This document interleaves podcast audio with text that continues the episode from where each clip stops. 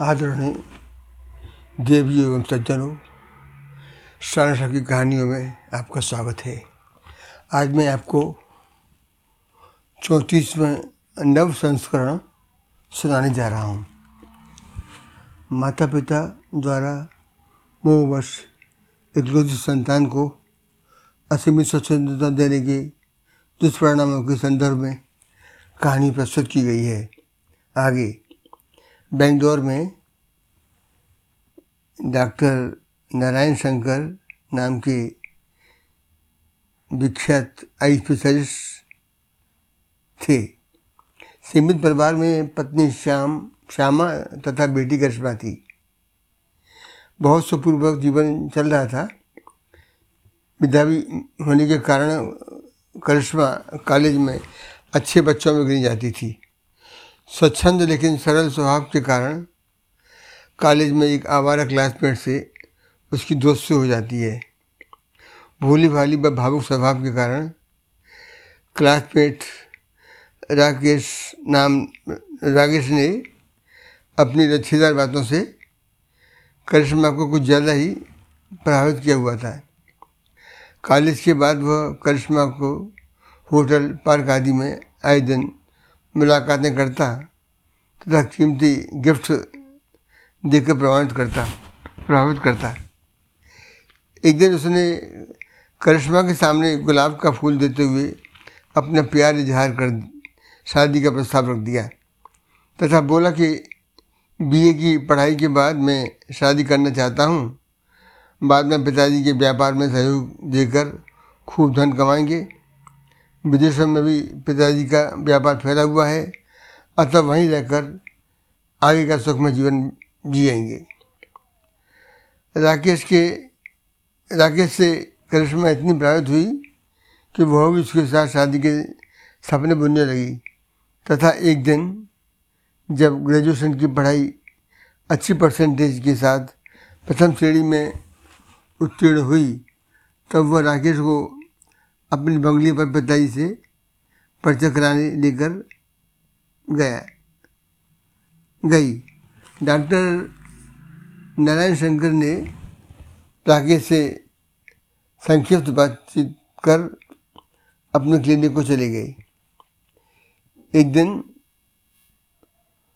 मौका तथा पिता का मूड देखकर करिश्मा ने पिता की गली में बाहर डालते हुए उन्हें क्लासमेट राकेश के विषय में ज़िक्र करते हुए बतलाया कि पापा, मैं उस लड़की से शादी करना चाहती हूँ।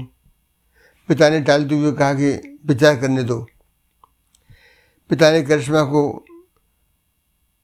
आईआईएम से एमबीए करने की ध्यान भटकाने हेतु सलाह दी, जिसमें बेटी का दाखिला मिलने पर वह पढ़ाई में खुद जुट गई। लेकिन राकेश के साथ करिश्मा की मुलाकातें बराबर बनी रहीं। गांधी पार्क में दोनों जानी अक्सर मिला करते थे। इधर एक दिन डॉक्टर साहब की क्लिनिक में सत्यनारायण पटनायक नाम का लड़का अपनी माँ की आँखें दिखलाने आया था, जो लगभग पूर्ण रूप में खराब हो चुकी थी। डॉक्टर साहब के अथक, सजगता व कुशलता से माँ की दृष्टि सही हो गई और फिर से सामान्य तौर पर दिखने लगी। जिसके कारण सत्यनारायण डॉक्टर साहब से बहुत अधिक प्रभावित हुआ तथा डॉक्टर साहब से का एहसान मानते हुए उनसे वायदा किया कि इसके बदले में मैं आपके किसी काम आ सकूँ तो मेरा सौभाग्य होगा। सत्यनारायण किसी अच्छी कंपनी में एचआर के पद पर कार्य करता था।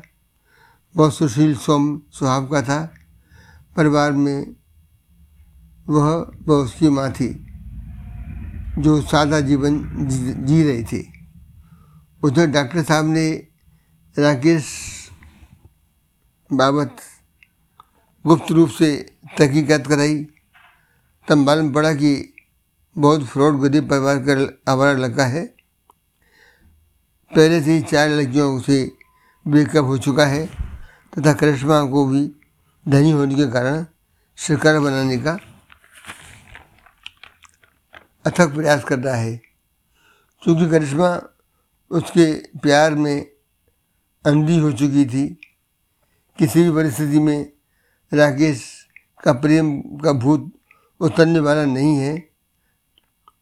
यह जानकर डॉक्टर साहब ने कि योजनानुसार एक दिन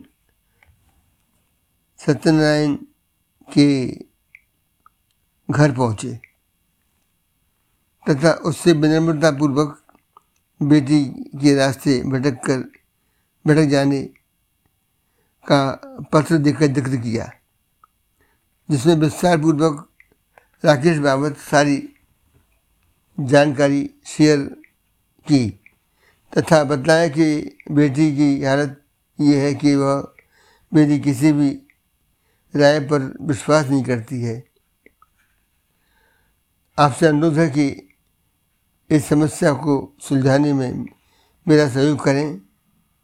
बेटी से, बेटी की शादी का प्रस्ताव लेकर आपके पास आया हूँ। सत्यनारायण पर, सत्यनारायण ने डॉक्टर साहब के प्रस्ताव की स्वीकार करते हुए कहा कि मेरा सहयोग संपूर्ण हृदय से आपकी समस्या सुलझाने के प्रति है और एक दिन पटनायक से उक्त लड़की की शादी काफ़ी हिलोजक के बाद कर दी गई। शादी होकर लड़की विदा होकर अपनी ससुराल आ गई।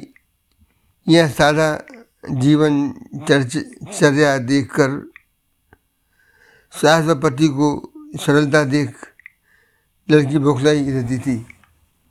शादी की पहली रात दुल्हन अपने कमरे में पलंग पर बैठी थी कि रात्रि को पटनायक दूध लेकर उसके कमरे में घुसाई था कि करिश्मा ने पटनायक से कहा कि किसी लड़की के साथ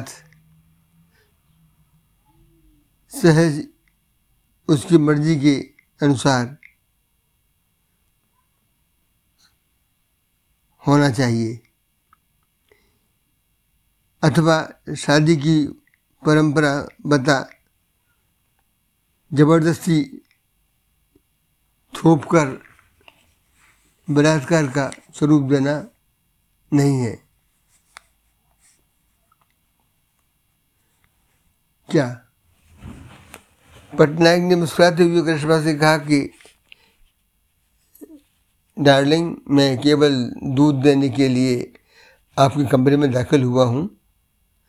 कृपया अन्यथा न लेवें और दूध का गिलास मेज पर रखकर शुभ रात्रि बोल वापस चला गया, जिससे करिश्मा झल्लाकर देर रात्रि में सो गई।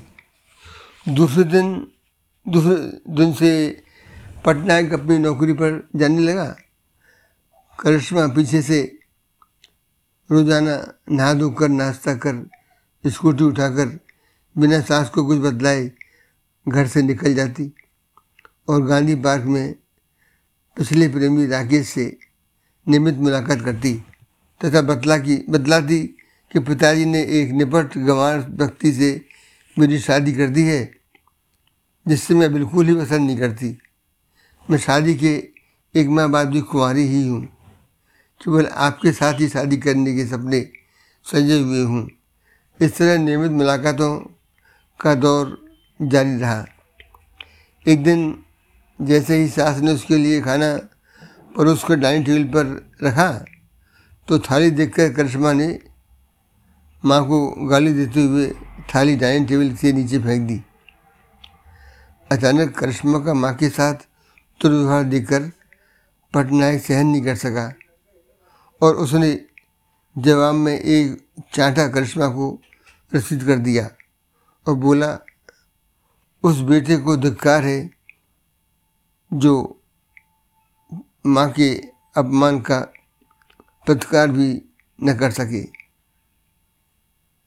करिश्मा आग बबूल होकर स्कूटी बाहर गांधी पार्क, स्कूटी उठा, बाहर गांधी पार्क चली गई। जहाँ राकेश पहले से ही बैठकर उसका इंतज़ार कर रहा था। आज की ताज़ा घटना राकेश को बतलाकर करिश्मा ने कहा कि अब मैं और अधिक उस गमार व्यक्ति के साथ नहीं रह सकती। आज मुझे चाटा मारकर उसने अपनी सारी हद पार कर दी है।